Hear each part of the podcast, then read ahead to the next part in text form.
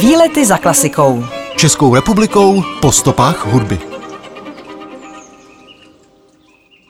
Františkovi lázně byly oblíbeným místem pobytu mnoha slavných osobností. Božena Němcová, Johann Wolfgang Goethe, Ludwig van Beethoven i Johann Strauss mladší, který se sem opakovaně vracel i s celou rodinou.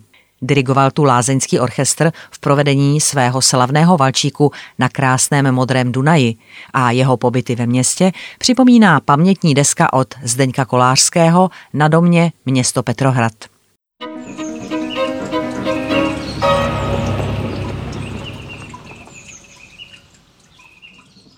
Johann Strauss mladší se narodil v roce 1825 a byl nejstarším ze tří synů Johana Strause staršího, ve své době populárního kapelníka a skladatele.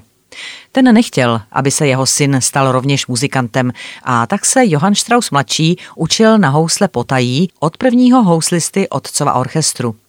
Později si zažádal na vídeňském magistrátu o licenci a ač neplnoletý, založil si svůj vlastní 15-členný orchestr a začal konkurovat otci. Po otcově smrti sloučil otcův orchestr se svým a v jeho vedení se střídal se svým mladším bratrem Josefem a později i nejmladším Eduardem.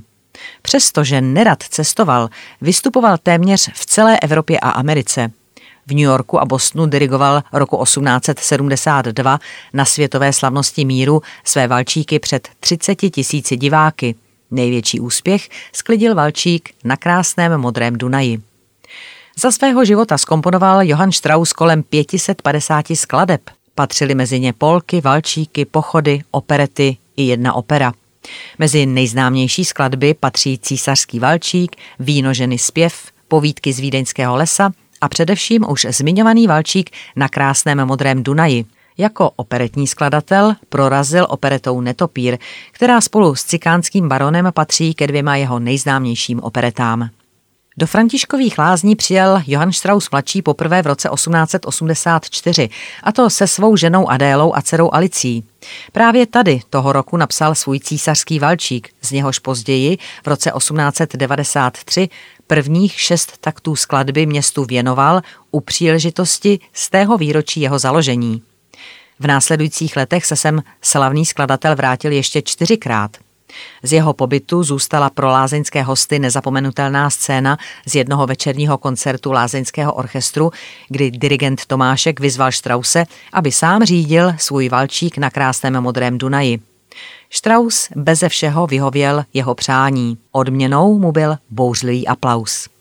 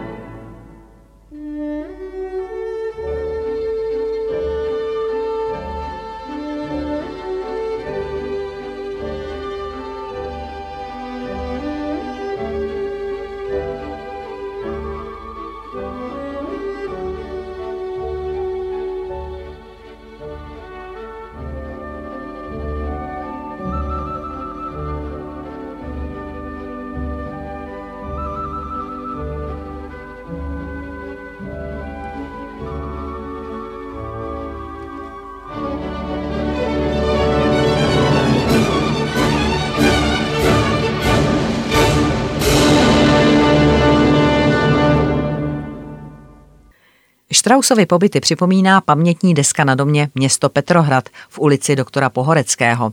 Jejím autorem je akademický sochař a medailista Zdeněk Kolářský. Výlety za klasikou Františkovy lázně, město v okrese Cheb, jsou populární především díky zdejším léčivým pramenům, které byly známé už ve středověku, kdy se místní kyselka donášela do Chebu a prodávala se jako stolní voda. Františkovy lázně vznikaly od konce 18. století v bezprostřední blízkosti Františkova pramene, do té doby známého jako chebská kyselka.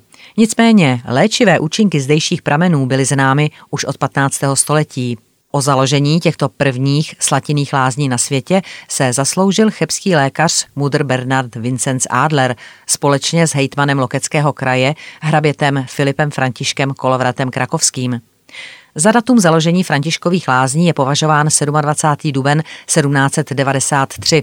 V tento den císař František I. schválil výstavbu lázeňské kolonie města Chebu dle koncepce stavebního ředitele kamerálních statků A.B. Tobiase Grubra a zároveň svolil, aby lázně i zdejší nejvýznačnější pramen nesly jeho jméno. Františkovi lázně, dnes malebné město s šachovnicovým půdorysem a řadou empírových a klasicistních budov, je umístěné uprostřed krásných parků a lesoparků. K nejznámějším léčivým pramenům patří Františkův a Luizin pramen a oba lázeňské pavilony, v nichž prameny vyvěrají, patří mezi nejkrásnější stavby a zároveň symboly Františkových lázní. Oblíbeným cílem lázeňských procházek je parková plastika malého chlapečka Františka s rybou od sochaře Adolfa Majerla z roku 1923. Staré časy připomínají dvě romantické vyhlídkové věže, rozhledna za Limburg a rozhledna u restaurace Zámeček.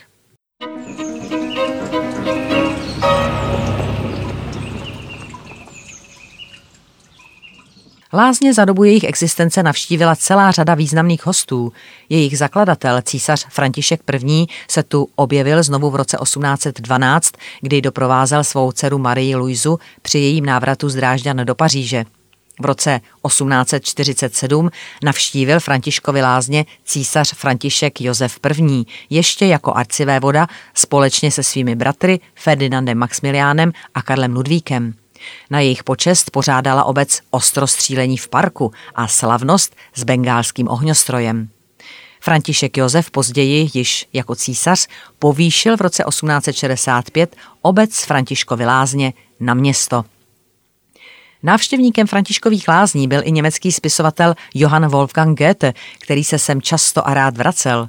V roce 1808 se tu při svém prvním delším pobytu zamiloval do 23-leté Sylvie, dcery dvorního rady von Siegesára. Při svém pobytu v Lázních tu Goethe zároveň objevil blízkou sopku komorní hůrku, rozvířil znovu badatelský problém o její pravosti a vtáhl do něj celý geologický vědecký svět. 8. srpna 1812 do Františkových lázní přijel Ludwig van Beethoven. Nechal se zapsat do rejstříku lázeňských hostů jako skladatel z Vídně a ubytoval se v domě u dvou zlatých lvů. Z jeho pobytu se dochovalo několik dopisů, mimo jiné dopis jeho nakladatelům Breitkopfovi a Hertlovi, datovaný 9. srpna, v němž si stěžuje na studené listopadové počasí a únavu z léčebných procedur. Beethovenova léčebná kůra trvala celý měsíc a jak se dovídáme z jeho dopisů, byla pro něj nutnou nepříjemností a úlevu od jeho neduhů skladateli nepřinesla. 17. července 1846 přijela do Františkových lázní tehdy 26-letá Božena Němcová. Hned z jejího prvního dopisu je patrné, že se zde cítila velice dobře. Píše, z mého pokojíku mám rozkošnou vyhlídku na hory a ta mi připomíná milý domov můj. Pobyt tu pro ní byl vhodnou příležitostí k psaní. Své dojmy z nezvyklého, společensky zajímavého prostředí zachycovala ve fejetonech, které mají formu dopisů pomyslné přítelkyni Marii a seznamují čtenáře s lázeňskou společností a výletními místy v okolí.